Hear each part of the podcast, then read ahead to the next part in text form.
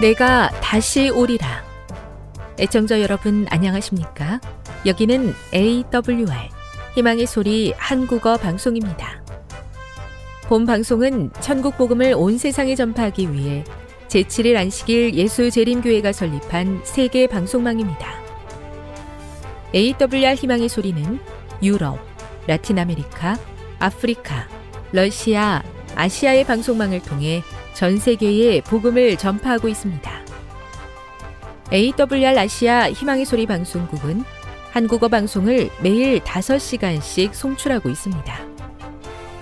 희망의 소리 방송은 인터넷과 스마트폰을 통해서도 언제나 청취하실 수 있습니다. 들으실 수 있는 인터넷 주소는 awr.org입니다. 유튜브로는 awr 코리아로 검색하시면 됩니다. 이 시간 희망의 소리 한국어 방송과 함께 보람있고 유익한 시간 되시기 바랍니다. 내가 다시 오리라. 여기는 AWR 희망의 소리 한국어 방송입니다. 주파수 안내입니다.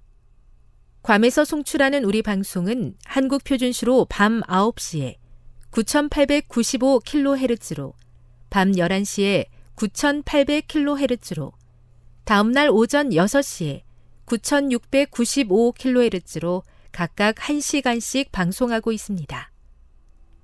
우즈베키스탄에서 송출하는 우리 방송은 한국 표준시로 밤 10시에 15,670kHz로 타지키스탄에서는 밤 9시에 15,505kHz로 송출하고 있습니다. 애청자 여러분의 많은 청취 바랍니다.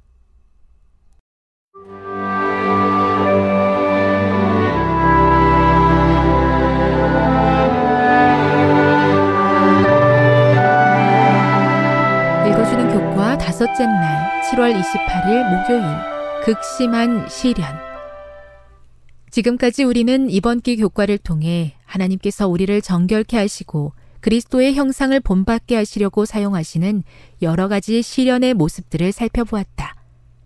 그러나 어떤 이들은 이러한 시련들을 보면서 하나님을 엄격한 감독관처럼 생각할지도 모르겠다. 또 어떤 이들은 이렇게 말할 것이다. 하나님께서 우리에게 좋은 것을 주기 원한다는 것을 알고 있지만 이러한 시련을 볼 때 그분이 정말 우리를 돌보시는지 모르겠다. 그분은 오히려 우리를 괴롭히는 분처럼 보인다. 우리의 고난이 하나님께서 의도적으로 부여하시는 것이라면 우리가 할 수 있는 것은 아무것도 없다. 죄악 세상에서 살아가는 우리들은 어떤 사건이 일어난 이유에 대해 온전히 이해할 수 없다. 그래서 그렇게 생각할 수도 있다. 하지만 하늘에 가면 보다 더 자세히 이해하게 될 것이다. 그러나 상황이 좋게 느껴지지 않을 때라도 하나님의 임재를 느끼고 그분의 돌보심을 믿으며 살아야 한다. 이사야 43장 1에서 7절을 읽어보라. 2절에서 하나님은 당신의 백성들이 물과 불 가운데로 지날 것이라고 말씀하신다. 이것은 극심한 위험을 비유적으로 이른 말이지만 아마도 그들이 홍해와 요단강을 건너야 했던 두려운 순간을 거쳐 새로운 삶의 길을 열어주신 사건을 암시하는 것 같다. 우리는 하나님께서 당신의 백성들을 모든 위험으로부터 보호해 주시고 순탄한 길로만 인도해 주실 것이라고 기대할 수도 있다. 하지만 하나님께서는 시편 23편의 목자와 같이 힘든 일이 닥칠지라도 하나님께서 함께 하실 것을 믿고 두려워하지 말라고 말씀하신다. 이사야 43장 1에서 7절을 다시 한번 읽어보라. 물과 불 가운데로 지나는 당신의 백성들에게 허락하시는 각기 다른 하나님의 위로의 말씀들을 기록해 보라. 이 말씀이 하나님의 어떤 모습을 떠올리게 하는가? 그대는 어떤 약속이 이루어지기를 구하고 싶은가? 우리는 하나님께서 허락하시는 시련에 관해 배운 것을 세 가지로 요약할 수 있다. 첫째, 하나님이 허락하시는 극심한 시련은 우리를 파괴하기 위함이 아니라 우리의 죄를 파괴하기 위함이다. 둘째, 극심한 시련은 우리를 비참하게 하기 위함이 아니라 우리를 창조된 본래의 형상으로 회복하기 위함이다. 셋째, 하나님께서는 모든 상황 속에서 변함없는 사랑으로 우리를 언제나 돌보신다. 그분은 어떤 일이 생길지라도 결코 우리를 홀로 내버려 두지 않으신다. 교훈입니다. 사람은 누구나 자신에게 시련이 닥치면 하나님을 무서운 분으로 오해할 수 있다. 그러나 참된 믿음은 어떤 상황에서도 하나님을 굳게 신뢰하는 것이다. 묵상. 다음의 성경절들이 하나님의 행동과 품성에 대해 무엇을 가르쳐 주는가? 시편 103편 13절, 14절, 마태복음 28장 20절, 고린도전서 10장 13절, 베드로전서 1장 7절. 적용. 고난 중에 함께 하시는 하나님의 사랑을 경험해 본 적이 있으십니까? 지금 이 순간 누구에게 그 사랑을 나누고 싶으십니까? 영감의 교훈입니다. 금보다 더 귀한 믿음의 시련. 믿음의 시련은 금보다 더 귀하다. 모든 사람은 이것이 그리스도의 학교에서 받아야 할 훈련의 한 부분, 곧 세속의 불순물에서 자신을 정결케 하고 정련하는 데 필수적인 것임을 배워야 한다. 그들은 용기를 가지고 원수들의 조롱과 공격을 견디고 사탄이 길을 막기 위하여 그들 앞에 놓은 모든 장애를 극복해야 한다. 교회 증언 5권 578 하나님의 선하심과 신실하심을 오해하지 않고 끝까지 하나님 곁에 붙어 있으므로 저의 삶에 다가오는 모든 시련을 넉넉히 이기는 자가 되고 싶습니다. 어떤 상황 속에서도 흔들림 없는 믿음을 허락해 주시옵소서.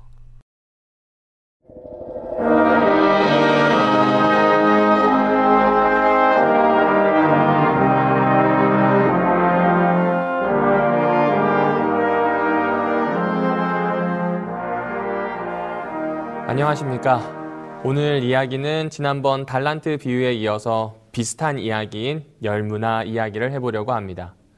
이 이야기는 먼 나라로 떠나는 주인이 종들에게 이 각각 자신의 소유를 맡기면서 이야기를 시작합니다. 그리고 떠났던 주인은 다시 돌아와 종들과 결산합니다. 잘한 종들에게는 칭찬과 보상을, 못한 종에게는 정죄와 처벌을 선고합니다. 두 이야기가 매우 닮아 있습니다. 흐름도 비슷하고 내용도 비슷합니다. 하지만 그렇다고 해서 같은 것을 이야기한다고는 볼 수 없습니다. 마태복음의 달란트 비유와 누가복음의 열문화의 비유는 각각 다른 문맥에서 주어진 이야기이기 때문에 그렇습니다. 먼저 성경절을 살펴보겠습니다. 누가복음 19장 11절 그들이 이 말씀을 듣고 있을 때 비유를 더하여 말씀하시니 이는 자기가 예루살렘에 가까이 오셨고 그들은 하나님 나라가 당장에 나타날 줄로 생각함이더라. 오늘 열무나 비유의 이야기는 그들이 이 말씀을 듣고 라는 구절과 함께 시작합니다. 여기에서 이 말씀이란 누가복음 9장 51절부터 시작하여 19, 19장 10절까지의 이야기를 뜻합니다. 이들이라고 등장하는 이 사람들은 군중입니다. 예수님의 말씀을 들으면서 예수님과 함께 예루살렘 성 가까운 곳까지 따라온 사람들입니다. 그리고 이제 예수님께서는 이들에게 비유를 더하여 말씀하신다라고 이야기합니다. 왜 이전에 하셨던 많은 말씀이 있음에도 불구하고 비유를 덧붙여서 말씀하셨을까요? 누가는 예수님의 주위에 모인 군중들, 곧 그들의 생각 때문이다라고 이야기합니다. 본문은 그들이 하나님 나라가 당장에 나타날 줄로 생각했기 때문에 예수께서 비유를 말씀하셨다고 이야기합니다.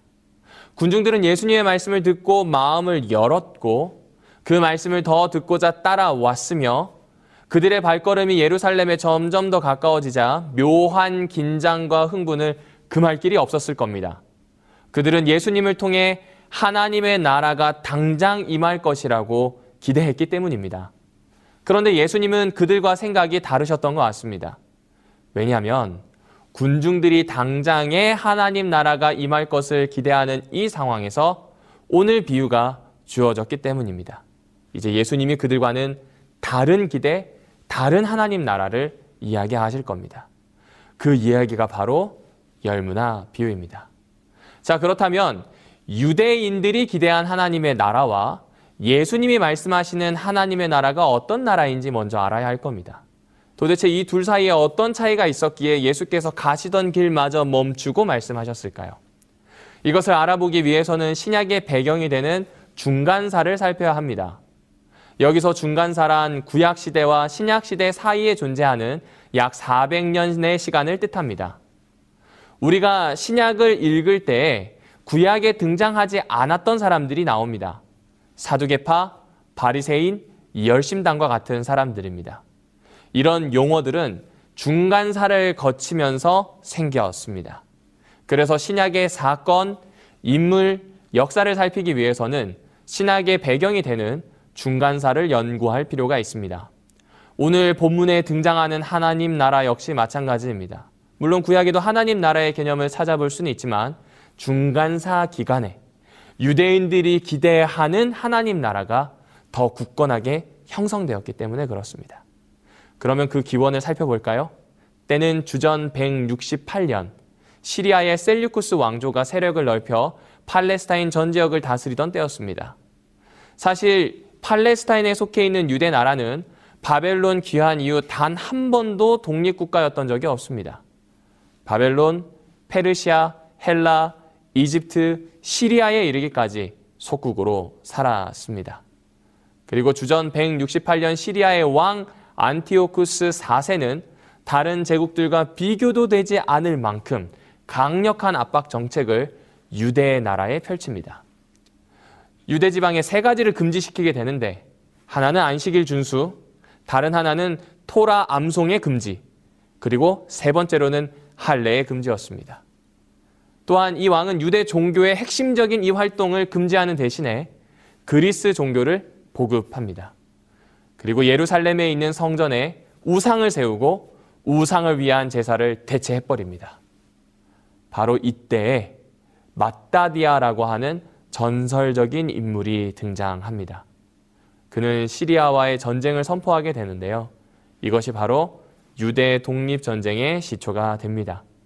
이 상황을 살펴보기 위해서는 유대 문헌 중의 하나인 마카베오라고 하는 책을 보시면 됩니다. 이 책에선 이렇게 묘사합니다.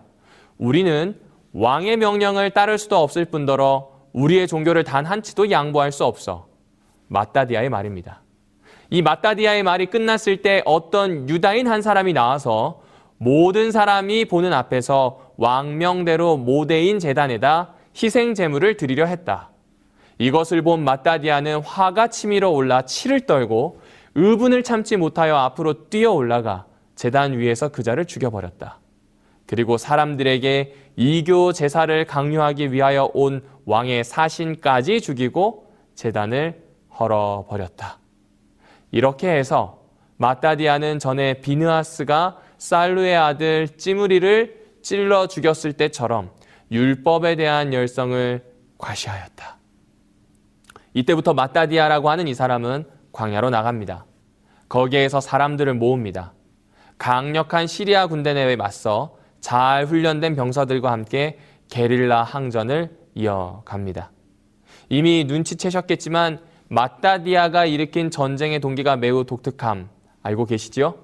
민중 봉기, 테러, 돈, 권력을 잡기 위한 것이 아니었습니다. 마따디아는 종교 탄압에 저항하기 위해서 전쟁을 일으켰습니다. 그래서 그는 가는 곳마다 우상 숭배자, 배신자들을 처단했고 이방의 재단을 철거하였습니다. 왜냐하면 그는 종교를 깨끗하게 할 때에야 하나님의 나라가 임할 것이다 라고 생각했기 때문입니다. 한창 전쟁을 수행하던 어느 날 드디어 마따디아가 죽고 그의 삼남인 유다가 전쟁을 이어갑니다. 유다 역시 아버지를 쫓아 치고 물러나는 게릴라전을 이어갔습니다. 그의 전술이 얼마나 효과적이고 탁월했는지 적들을 적들은 그를 망치라고 부르기 시작합니다. 이때부터 마따디아를 위시한 그 가문의 남자들을 망치라는 뜻의 마카비라고 불렀다고 합니다. 유다 마카비는 압도적인 열세에도 불구하고 3년 만에 종주국이었던 시리아에서 벗어나 유다가 독립할 수 있도록 만듭니다. 그리고 주전 63년 그러니까 로마에게 다시 속국이 되기 전까지 약 100년 동안 독립을 유지할 수 있는 토대를 깔게 됩니다. 그래서 유대인들에게 마카비는 메시아적 임무를 수행한 사람으로 추앙받습니다. 그리고 로마를 구원할 메시아의 모본이 됩니다. 또한 이때부터 하나님 나라는 항전을 통해 곧 종교적 압박을 가하는 외세를 몰아낼 때 임한다는 사상이 생기기 시작한 겁니다. 하지만 우리 예수님이 말씀하신 하나님 나라는 이런 전쟁으로 세우는 나라, 외세를 몰아내면서 세울 수 있는 나라가 아니었습니다. 오히려 예수께서는 무력으로 로마를 잡을 수 없다고 말씀하십니다. 같은 본문인 이 누가복음 19장 41절 이하에 보시게 되면 로마를 마치 유대를 위해 준비된 심판의 도구처럼 묘사하십니다. 이런 예수님의 모습은 흡사 바벨론에게 멸망당하고 70년 동안 포로가 되겠다는 그 예언을 한 예레미야를 연상케 합니다. 비록 1차 유대 반란으로 예루살렘이 멸망하지만 예수께서는 유대인으로서 그리고 하나님의 아들로서 교회의 머리로서 로마를 정복하십니다. 바로 각 사람의 인생에 임하는 하나님의 나라, 그리고 그렇게 모인 공동체에게 주어진 샬롬, 평화를 통해서 말입니다.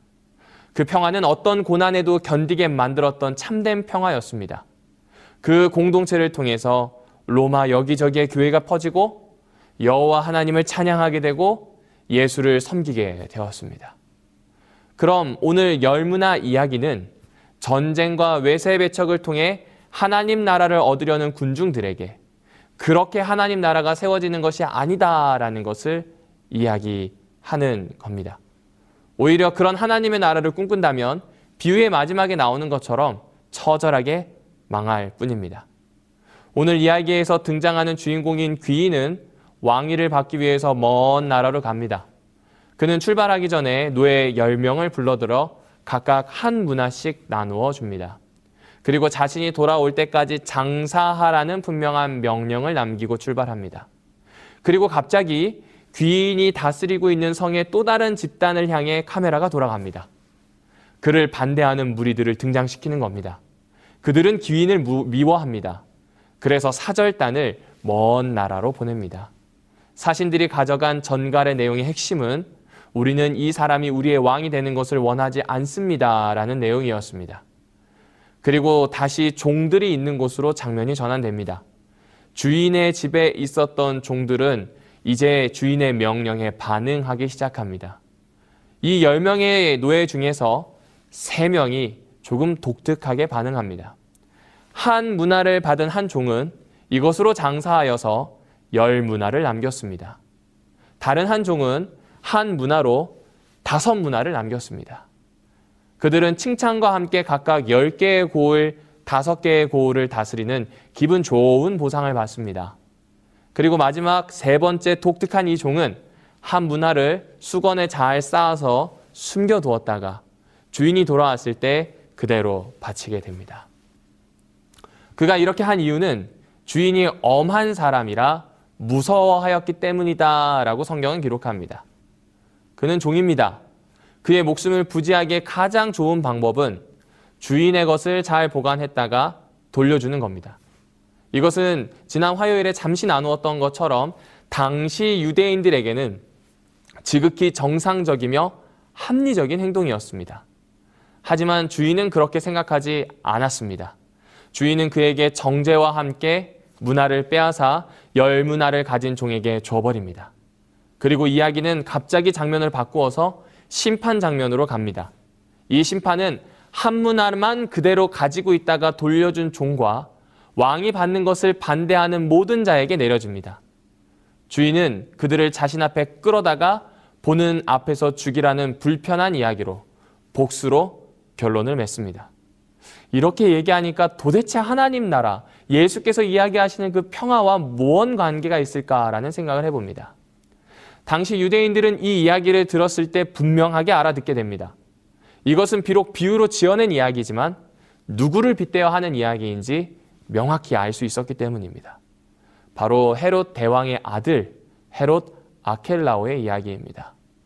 그는 헤롯의 아들들 중 가장 유력한 자였습니다. 헤롯 대왕 이후에 로마의 속주, 그 속주가 되어서 유대를 다스릴 사람이었습니다. 하지만 그는 로마의 속주였기 때문에 로마의 허락이 필요했습니다. 그래서 그는 왕위를 받기 위하여 로마로 향합니다. 마치 왕위를 받기 위해 먼 나라로 가는 귀인의 모습과 닮아 있습니다. 그런데 유대 지도자 중에 50명 정도가 모여서 사절단을 꾸립니다. 아켈라오는 우리의 왕이 될 수 없다는 내용의 서신을 보낸 것이지요. 이 역시 귀인을 반대하던 사람들의 모습과 일치합니다. 결국 로마는 아켈라오의 이야기와 유대의 이야기를 듣고 고민을 하게 됩니다. 그래서 그들은 아켈라오를 왕으로 인정했지만 영토의 4분의 1만 다스리는 분봉왕으로 만들어 버립니다. 그리고 남은 영토는 형제들에게 나누어서 각각 다스리도록 명령합니다. 왕이 되려고 갔는데 영주가 되어 버린 겁니다. 이에 분노한 아켈라오는 돌아오자 말자 사신 50명과 유대인 8천명을 학살합니다. 예수께서는 왜 아켈라오 사건에 빗대어서 오늘 이야기를 하셨을까요? 만약, 만약 이 유대인들이 예수님을 따르고 있는 이 무리들이 예수님이 말씀하시는 하나님의 나라를 거절하고 유대인들이 원하는 방식으로 하나님의 나라를 세우고자 한다면 이렇게 망할 것이라는 것을 경고하기 위해서입니다. 사람들은 서로 다른 기대를 가지고 예수를 따랐습니다. 하지만 그 기대에 공통점이 있었는데 자유와 빵이었습니다. 로마의 압제와 세금으로부터 벗어나고 로마가 가지고 있는 폭정에서부터 벗어나서 자유롭게 하나님 나라로 살아가는 겁니다. 그래서 필요하다면 중간사에 등장했던 마카비 가문처럼 전쟁으로라도 하나님 나라를 세워야 하고 전쟁으로라도 외세를 몰아낼 때 거기에 하나님 나라의 샬롬이 올 수 있다고 믿었던 겁니다. 이들이 할 수 있는 최선이 거기까지였던 겁니다. 하지만 하나님은 이런 방법으로 그분의 나라를 세우지 않으셨습니다. 오히려 이 방법은 망할 뿐입니다. 실제로 예수님의 시대와 이 주후 66년 로마와 전쟁을 일으켰던 항전주의자들이 모두 이런 생각을 가지고 있었다고 합니다. 땅을 깨끗하게 하면 우리는 하나님 나라가 될 수 있다. 외세와 전쟁을 통해서라도 이겨낸다면 그것이 종교적인 열심으로 하나님 앞에 받아들여질 수 있다면 괜찮다라고 생각한 겁니다. 자, 그러면 이제 이 이야기를 조금 정리할 필요가 있는 것 같습니다. 이제 왕이신 예수 그리스도께서 이렇게 멸망에 대한 이야기를 하실 때 단순히 예수를 반대하는 세력에 대해서만 이야기하시는 게 아닙니다. 아까 말씀드렸던 것처럼 예수님을 따라왔던 유대인들을 위해서도 이야기를 하십니다. 27절 이하의 내용을 보실까요? 한 문화를 보관한 종과 귀인을 반대한 무리 모두가 처벌받는 모습을 본다면 분명히 예수님을 따르는 무리임에도 불구하고 결국에는 하나님 나라를 세우는 것을 보지 못하고 하나님 나라에 적합한 사람이 되지 못하는 그런 이들이 있을 수 있다는 것을 알려주고 있습니다. 자, 그렇다면 이 하나님 나라에 적합하지 않은 사람, 한 문화를 싸서 그대로 보관했던 이 사람은 도대체 어떤 사람입니까? 그리고 그에게 주어진 문화는 어떤 것이었을까요? 이것은 누가복음을 조금 넓게 보시면 이해하실 수 있습니다. 주인이 기대했던 것은 장사하는 것이라고 했습니다. 문화를 사용하는 겁니다. 그런데 이 누가복음에 보면 이 주인이 오기까지 하나님 나라가 세워지는 과정까지를 이 18장부터 20장까지 차근히 차근히 차근히 이야기합니다. 거기에 등장하는 사람들은 꽤 많습니다. 불의한 재판관과 과부가 등장합니다. 예수님과 그리고 부자 법관이 주목하였던 어린 아이도 등장합니다. 그리고 세리장 사개오도 등장하고 눈먼 거지도 등장합니다. 그리고 이 문화 비유를 시작하기 직전에 예수께서는 이렇게 이야기하십니다. 누가복음 19장 10절. 인자는 잃어버린 자를 찾으러 왔다. 다시 말씀드리겠습니다. 인자는 잃어버린 자를 찾으러 왔다. 과부, 세리, 어린이, 거지, 심지어 세례장, 세리장. 이들은 유대 사회의 아웃사이더였습니다. 유대인들, 특별히 기득권을 가지고 있었던 사람들이 전혀 신경을 쓰거나 관심을 가지지 않았던 부류입니다. 오히려 그들 사회에서 제거되어야 하는 부류로 보았습니다. 하지만 주님께서는 이들을 위해서 이들 때문에 이 땅에 오셨다고 말씀하십니다. 유대인이 그토록 원했던 메시아 대망, 하나님 나라의 실체는 죄인으로 아웃사이더로 분류된 이 사람들을 제쳐두고는 논할 수 없다는 겁니다. 그분의 나라는 전쟁이나 외세를 몰아내고 얻는 독립과 평화가 아닙니다. 소외된 이들에게 취하는 배려, 그들을 반가워하는 환대가 바로 하나님 나라를 우리 중에 임하게 하는 것이라고 이야기합니다. 결국 예수님을 따르는 무리들은 예수께서 자신들에게 소외된 이웃이라는 한 문화를 주셨고 그들을 돌보며 섬기는 그것이 바로 하나님 나라임을 알려주고 싶으셨던 겁니다. 따라서 한 문화, 곧 내 주변에 있는 소외된 사람들, 이웃들을 수건으로 싸 덮어두듯이 그저 바라보기만 한다면, 삶의 한 부분으로 두고 무시한다면, 밀어낸다면, 거기에는 하나님 나라가 임할 수 없습니다.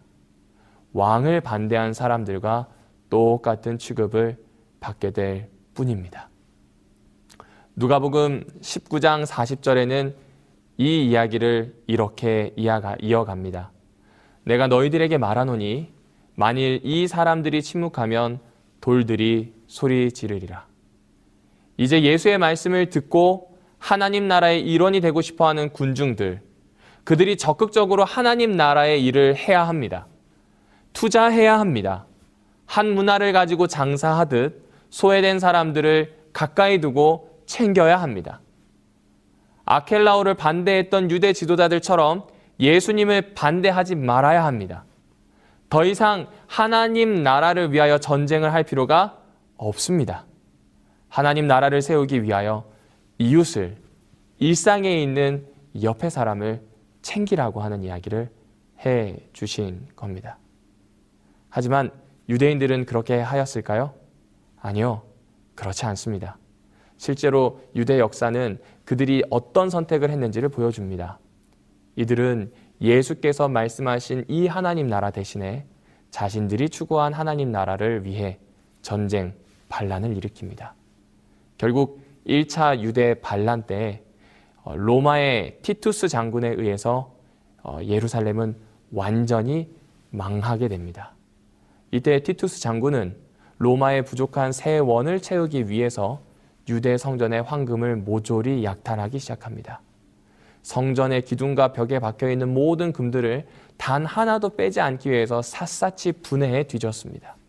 말 그대로 돌 위에 돌 하나 제대로 얹혀진 데가 없었습니다. 성전은 멸망했고 성전의 황금과 쓸만한 석재는 잘 뚫린 로마의 도로를 통해 수도 로마로 옮겨지게 됩니다. 그리고 콜로세움과 티투스 장군의 개선을 그리는 개선문의 주춧돌과 건축 자금으로 사용됩니다. 지금 보시는 이 그림이 티투스 개선문에 있는 석화입니다. 어떤 이야기가 적혀 있는지 보이시죠? 하나님 나라를 자신들의 방식으로 이끌려고 했던 사람들이 결국 망하였다라고 하는 이야기를 콜로세움과 개선문이 그 돌들이 우리에게 소리 지르고 있는 겁니다. 무엇을 소리 지르고 있을까요? 문화 비유 속에 담긴 예수님의 마음을 소리 지르고 있습니다.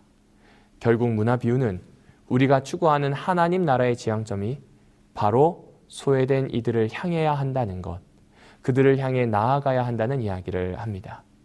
오늘 이 기도의 시간이 그 한 문화를 향하는 하나님의 마음을 향하는 거기에 나를 조율할 수 있는 시간이 되기 바랍니다. 아멘. 지금 여러분께서는 AWR 희망의 소리 한국어 방송을 듣고 계십니다.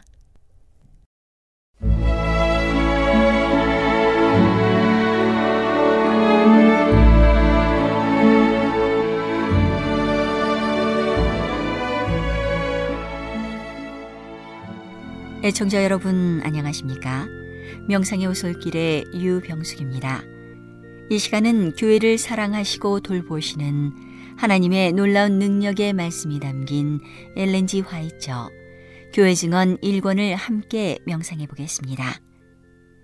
교회 증언 1호 내 아우를 지키는 자 나는 천사에게 왜 단순함이 교회에서 가리워지고 교만과 자고의 정신이 들어왔는지 물어보았다. 나는 우리가 거의 원수의 손에 넘겨진 이유가 이것임을 보았다. 천사는 말했다.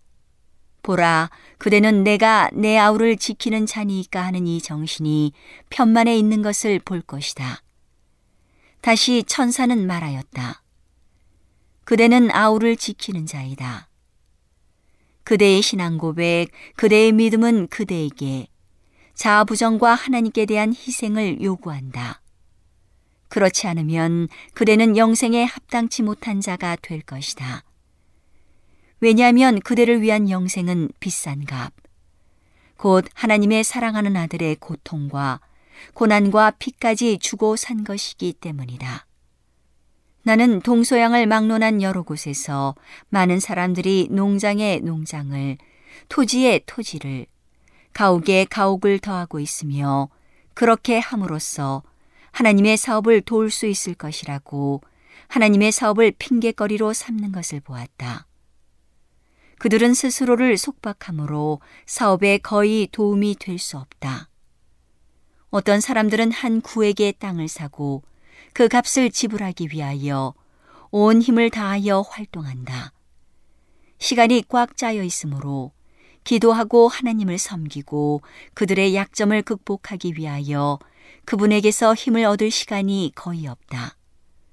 그리고 빚을 지고 있으므로 하나님의 사업이 도움을 요구할 때 그들은 도울 수가 없다. 왜냐하면 먼저 빚에서 벗어나야 하기 때문이다. 그러나 빚에서 벗어나자마자 이전보다 사업을 도와주는 일에서 더욱 멀어진다.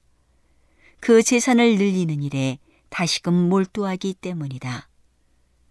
그들은 사실상 지상의 보물을 쌓고 있으면서도 그 이익금을 하나님의 사업에 사용할 것이므로 이 길이 옳다고 스스로 자부한다. 말로는 진리를 사랑하고 행동으로는 사랑하지 않는다. 행동으로 보여주는 그만큼만 하나님의 사업을 사랑한다. 그들은 세상을 많이 사랑하고 하나님의 사업은 덜 사랑한다. 세상에 대한 애착이 더욱 강해짐에 따라 하늘에 대한 애착은 더욱 약해진다. 그들의 마음은 보물이 있는 곳에 가 있다. 그들은 그들의 모분을 통하여 주변에 있는 사람들에게 이 세상에 머무를 예정이며 이 세상이 그들의 집이라고 말한다. 그대는 아우를 지키는 자이다라고 천사는 말하였다. 많은 사람들이 단지 감정과 취미와 눈을 즐겁게 하기 위하여 쓸데없이 금전을 낭비하고 있는 그때에 하나님의 사업은 그렇게 사용되는 바로 그 자금이 필요하며 하나님의 종들 중 어떤 사람들은 빈약하게 옷을 입고 자금의 부족으로 활동이 지장을 받고 있다. 천사는 말하였다. 일할 수 있는 시간은 곧 지나갈 것이다. 그들의 행위는 자아가 그들의 우상인 것과 거기에 희생 제물을 드리고 있음을 보여준다. 자아가 먼저 충족되어야 한다. 그들의 생각은 내가 아우를 지키는 자니까 하는 말 그대로이다. 많은 사람들은 거듭거듭 경고를 받아왔으나 유의하지 않았다. 자아가 주된 대상이므로 모든 것이 거기에 머리를 숙이지 않으면 안 된다. 나는 교회가 자아 부정과 희생의 정신을 거의 잃고 있는 것과 자아와 자기의 유익을 첫째로 삼고 있으며 하나님의 사업을 위하여 할 수 있다고 생각되는 것은 하고 할 수 없다고 생각되는 것은 하지 않는 것을 보았다.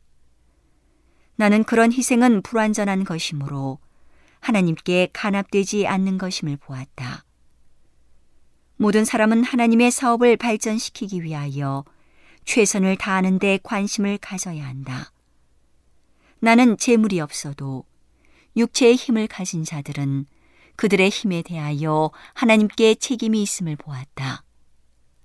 그들은 사업에 부지런하고 정신적으로 열성적이어야 하며 재물을 가진 자들만이 모든 희생을 하도록 방임해 두어서는 안 된다. 나는 그들도 희생을 할 수 있다는 것과 재물을 가진 자들과 마찬가지로 희생을 하는 것이 의무임을 보았다.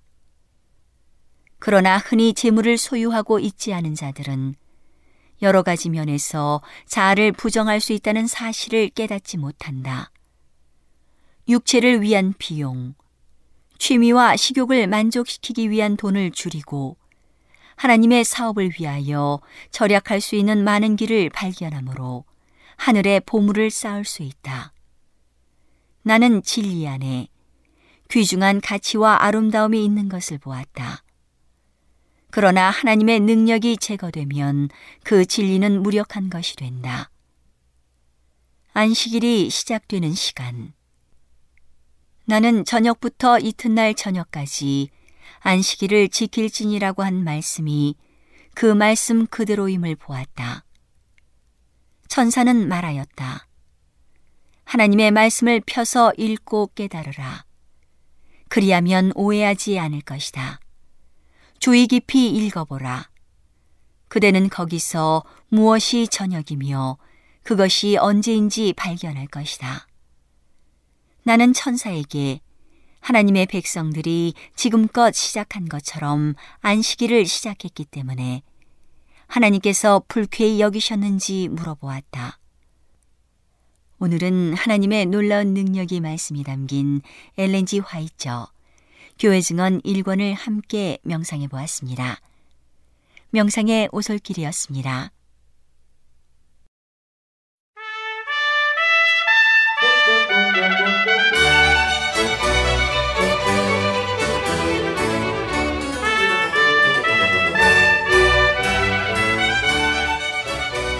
애청자 여러분 안녕하십니까 걸어서 성경 속으로 시간입니다 저희들은 흥미진진하게 목사님과 함께 요르단 지역에 있는 여러 성지들을 둘러보고 있습니다.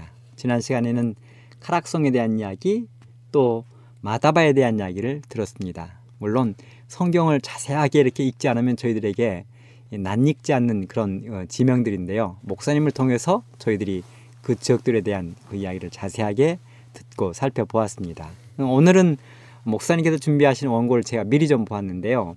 암몬 성터 이 시타델 이런 지역에 대한 그 원고를 준비해 주셨어요. 그곳이 어떤 지역인지 아마 목사님 말씀을 통해 들으면 아하 여기로구나 하는 것을 금방 깨달으실 거예요. 그 말씀을 좀 들어보도록 하겠습니다. 감사합니다. 예, 암몬 성터 시타델에 대해서 조금 어, 말씀을 먼저 드리도록 하겠습니다.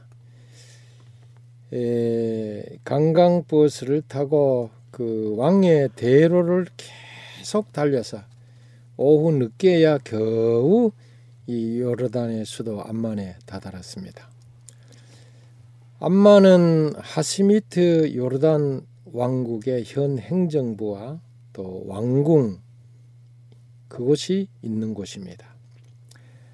암만은 구약 시대에 신명기 3장 11절에 보니까 암몬 족속의 라빠라 그렇게 불렀습니다. 라빠라고 하는 말은 주요 도시 또는 수도라고 하는 의미입니다.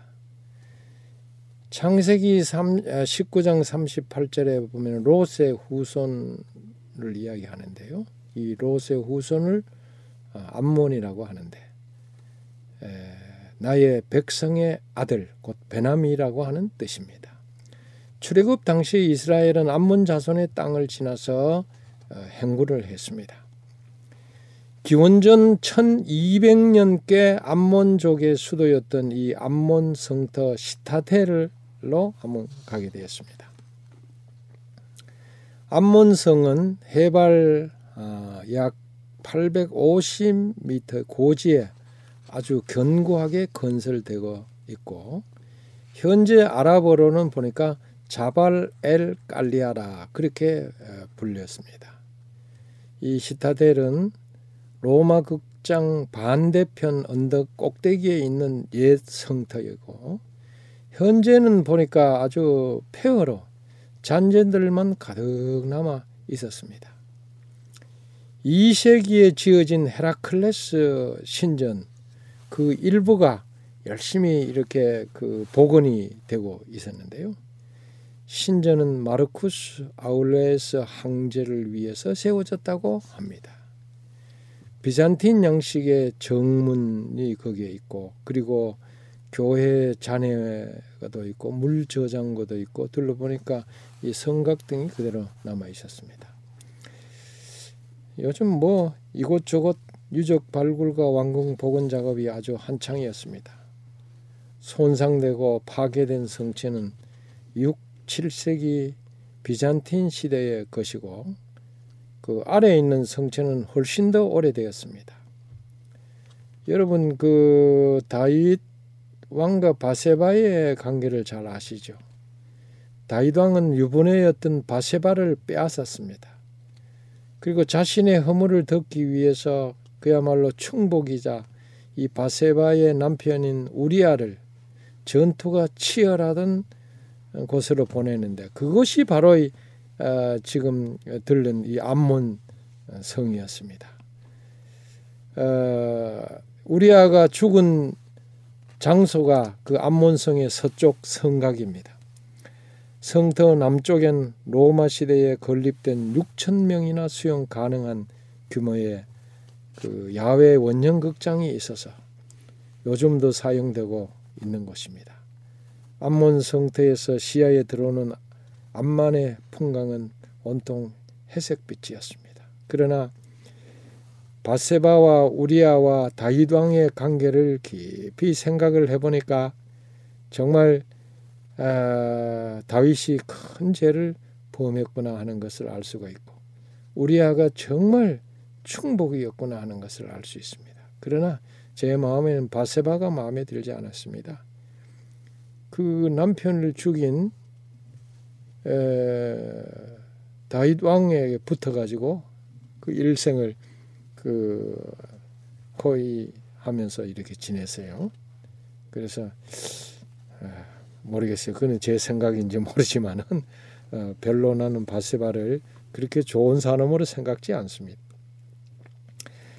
시타델 북쪽 중앙에는 1950년대에 오스틴 해리슨이 세운 작은 규모의 암만 고고학 박물관이 있었습니다. 거기에 들어가서 이렇게 보니까 전시물은 이 선사 시대부터 기원 후 1700년대 이렇게까지의 유물들이 전시되어 있었습니다. 시대별로 잘 이렇게 정리해서 전시하고 있었습니다. 이러한 유물들을 통해서 나바테 문명의 흔적은 물론 그 당시 이집트 문명에 막강했던 영향력이 얼마나 컸느냐 하는 것을 알 수가 있었습니다. 비잔틴 시대, 아랍 시대 그리고 십자군 시대의 다양한 전시물은 이 지역의 문화를 이해하는 데 아주 중요한 자료가 되고 있습니다. 특히 그곳에 성경과 관련된 기원전 8세기경에 돌 비문이 이렇게 전시되어 있었어요. 어, 거기 1868년 디반에서 발견된 모압 비문의 에, 사본 또 텔데이르 알라에서 발견된 부월의 아들 발람의 예언에 관한 이야기 그 기록이 비문으로 나와 어, 있는 것입니다. 아주 중요한 그 비문이었습니다. 다윗의 못된 행각을 잠시 에, 떠올려 봤습니다. 조금 전에도 말씀을 드렸지만은 그는 음욕에 눈이 멀어서 유부녀를 빼앗으려는 의도를 숨기고 그녀 남편을 죽음으로 몰아나갔습니다. 여러분 세상에 비밀이 어디 있습니까? 언젠가 반드시 드러나는 법입니다. 나쁜 짓을 하는 사람들은 반드시 그 대가를 받는 법입니다. 다윗도 예외가 아니었습니다.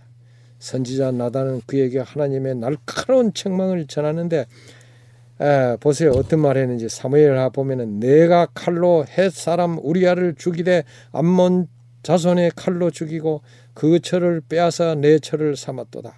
이제 내가 나를 업신여기고 햇 사람 우리아의 철을 빼앗아 내 철을 삼았은즉 칼이 내 집에 영영이 떠나지 아니하리라 하였고 여호와께서 내 또 이처럼 이르시기를 내가 내 집에 재앙을 일으키고 내가 내 처들을 가져 내 눈앞에서 다른 사람에게 주리니 그 사람이 내 처들로 더불어 백주에 동침하리라.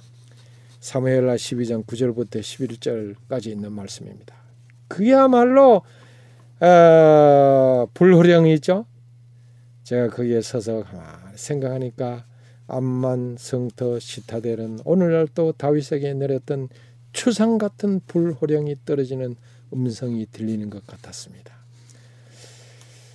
그래서 아주 깊은 어, 교훈을 얻었습니다. 암만의 어둠이 내리고 있었습니다. 저는 8시가 다 돼서 페트라의 와디 무사 마을에 있던 Golden Tulip Kings' Way 호텔에 도착을 했는데 짐을 내리기 전에 모세의 샘을 먼저 들리겠다고 가이드의 말에 막 모든 사람이 버럭 놀라가지고 다 이제 저녁이 됐으니까 내일로 미루자고 짜증을 부렸습니다. 달빛이 한없이 쏟아지는 암만의 밤은 너무 고요해가지고 그날 꿈도 없이 숙면을 즐길 수 있었습니다. 네, 이 목사님을 통해서 이 암몬 성터 시타델에서 어떤 과거, 과거의 그 가슴 아픈 이야기가 있었는지를 오늘 저희들은 또 새삼 깨닫게 되었습니다. 사실 성경 이 속에 나타난 한 마을 한 마을 그 이름이 있는 곳마다 이런 이 역사가 얽혀 있다는 것. 이 암몬 성터 이 시타델 하면 다윗의 그 충복이었던 우리아가 죽은 곳이라는 것 다시 한번 생각해 보면서 이 가슴이 좀 아련했습니다. 어, 이 밤중에 가이드가 어, 여러 이 어른들을 모시고 모세의 섬을 들리려다가 혼났다는 이야기 들었는데요. 그럼 그 다음날 아침 가장 먼저 모세의 섬에 들렸겠네요. 예, 예. 그 이유를 그 이튿날에야 비로소 알게 되었습니다. 왜냐하면 너무 가깝기 때문에 호텔 바로 앞에 있었어요. 우리는 그걸 잘 몰랐기 때문에 그 전날 좀 짜증을 낸 것 같았어요. 이 숙면을 즐기고 어둠이 채 거치기 전인데도 불구하고 이곳저곳에서 드런드런 애기하는 소리가 들렸습니다. 아마 새벽 4시 30분에 울린 종소리 때문에 다 깨었을 어, 것 같았습니다. 요르단은 그 하루에 다섯 번 기도송이 울려 퍼집니다. 그래서 어, 새벽 4시 30분에 그 종소리를 듣고 다 깬 것입니다. 옛날 우리 그 어릴 때에 그 통행 금지가 있었지 않았습니까? 그 통행 금지 때에 에, 경찰서에서부터 그 요란하게 울리던 그와 같은 것들이 요르단에 지금도 그 울리고 있었습니다. 그날은 페트라와 느보산을 거쳐서 우리의 꿈의 여정이 예루살렘에 가 어, 닿을 것을 생각하고 불끈 힘이 솟아 올랐습니다. 그래서 벌 떡 자리를 박차고 일어나 가지고 어, 설레, 설렘을 갖고 암만의 맑은 공기를 마음껏 들이마셨습니다. 새벽 갑박이에 혼자 호텔 앞길을 에, 나왔어요. 그래서 어, 건너편에 바로 보니까 길에 인접해 있는데 그곳이 모세의 샘이 거기 있었습니다. 그야말로 엎어지면 코다올 거리였습니다. 세 개의 하얀색 돔으로 이루어진 흐름한 건물인데요. 왕의 대로를 따라서 북상하다가 모세가 불평하는 이스라엘 백성들에게 화를 내면서 민수기 20장 10절부터 11절에 보면은 폐역한 너희여 들어라. 우리가 너희를 위하여 이 반석에서 물을 내랴 하면서 지팡이로 팍 바위를 쳤는데 두 번 쳤잖아요. 그래서 물이 솟아났다고 하는 것인데 그것이 바로 무리바라고 하는 셈입니다. 모세의 셈이라는 뜻이죠. 결국 백성에게 화를 내며 바위를 두 번 친 죄로 말미암아 약속의 땅에 들어가지 못하는 벌을 받았습니다. 그런데 그 학자들 가운데 가데스 바나의 머리바 셈은 이스라엘과 이집트 국경의 한가운데 있는 강야에 있다는 학설이 더 어, 설득을 얻고 있습니다. 성경은 신광야 가데스 바라고 민수기 20장 1절에 이야기한 것입니다. 그래서 제가 생각할 때는 바로 어, 이곳에 있는 그 모세의 셈이 바로 성경에 나오는 어, 무리바셈 모세의 셈이 아닌 게 확실한 것 같았습니다. 그러나 사람들은 어, 그렇게 다 어, 믿고 있었습니다. 이른 아침이라 거기에는 아무도 없었어요. 맑은 물이 한없이 솟아 흘러 내리고 있었습니다. 그 샘 옆에 바위도 이렇게 조그만 바위도 있는데요. 이 물을 수로로 연결해서 저기 페트라 예, 유명한 곳이죠. 페트라로 보내졌다고 합니다. 저는 이 물만 보면 늘 하던 습관이 있었는데 에, 탁 쪽이죠. 급히 양말을 벗고 발을 담가서 탁 쪽을 즐겼습니다. 깊이는 그 무릎 밑까지 미칠 정도였는데 물 온도는 아, 견딜만 했습니다. 잠깐 눈 감고 기도하며 물속을 들여다 보듯이 저의 내면을 들여다 보면서 명상에 잠겨 있었습니다. 맑은 물은 나에게 모든 것 내려놓으라고 노래를 했습니다. 나는 여기까지 지고 온 고달픈 삶의 번뇌를 모조리 내려놓고 마음까지 거기서 헹구었습니다. 조용히 부르는 찬미 소리가 남아 있는 번뇌를 하나씩 하나씩 지워주는 경험을 했습니다. 아팠던 상처와 마음의 갈등도 한 겹씩 다 떨어져 나갔습니다. 정말 그렇게 마음을 씻으니 홀가분해졌습니다. 여러분 이탁 쪽의 묘미를 이제 여러분도 즐기시기를 바랍니다. 그런데 조용한 그곳에 갑자기 경찰이 들이닥치는 게 아닙니까?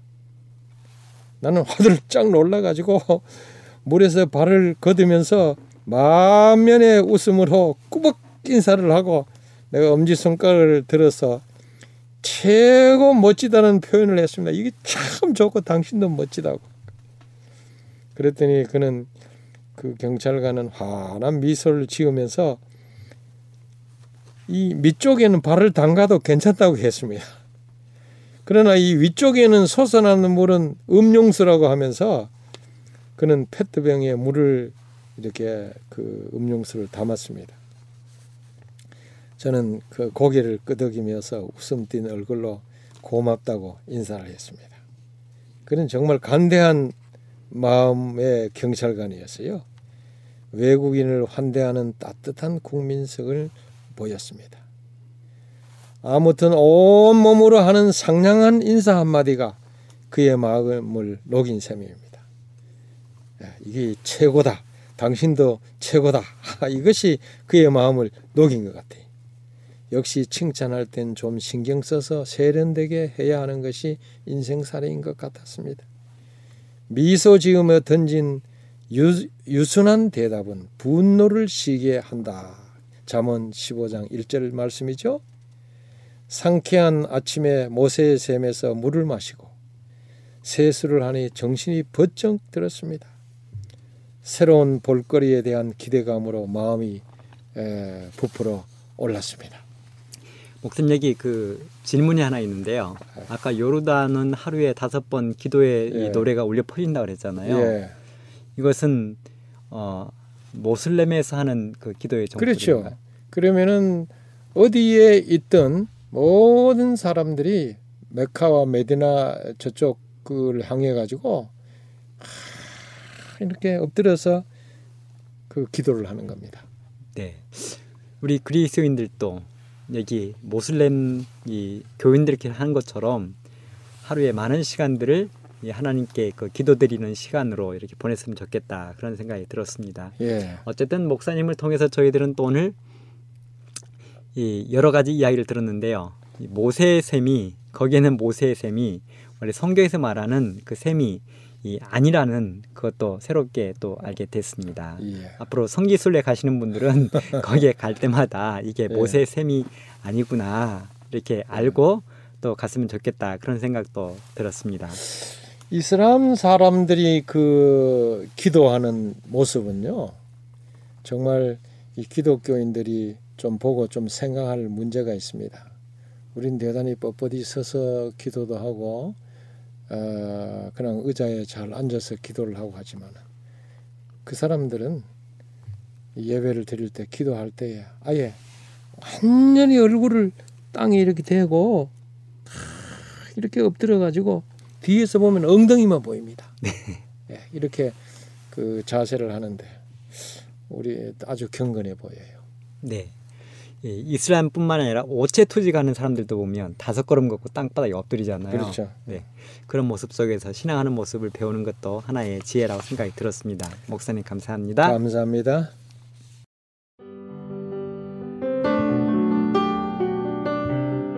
행복한 시간 되셨습니까? 지금까지 여러분께서는 AWR 희망의 소리 한국어 방송을 청취하셨습니다. 방송을 청취하시고 문의를 원하시는 분은 우편번호 02461 대한민국 서울시 동대문구 이문로 1길 11 희망의 소리 방송부 앞으로 편지나 엽서를 보내주시거나 지역번호 02-3299-5296에서 8번으로 전화 주시기 바랍니다. 지금까지 함께 해주신 애청자 여러분들께 감사드립니다. 애청자 여러분, 다음 이 시간까지 하나님 안에서 늘 평안하십시오. 감사합니다. 내가 다시 오리라. 여기는 AWR 희망의 소리 한국어 방송입니다.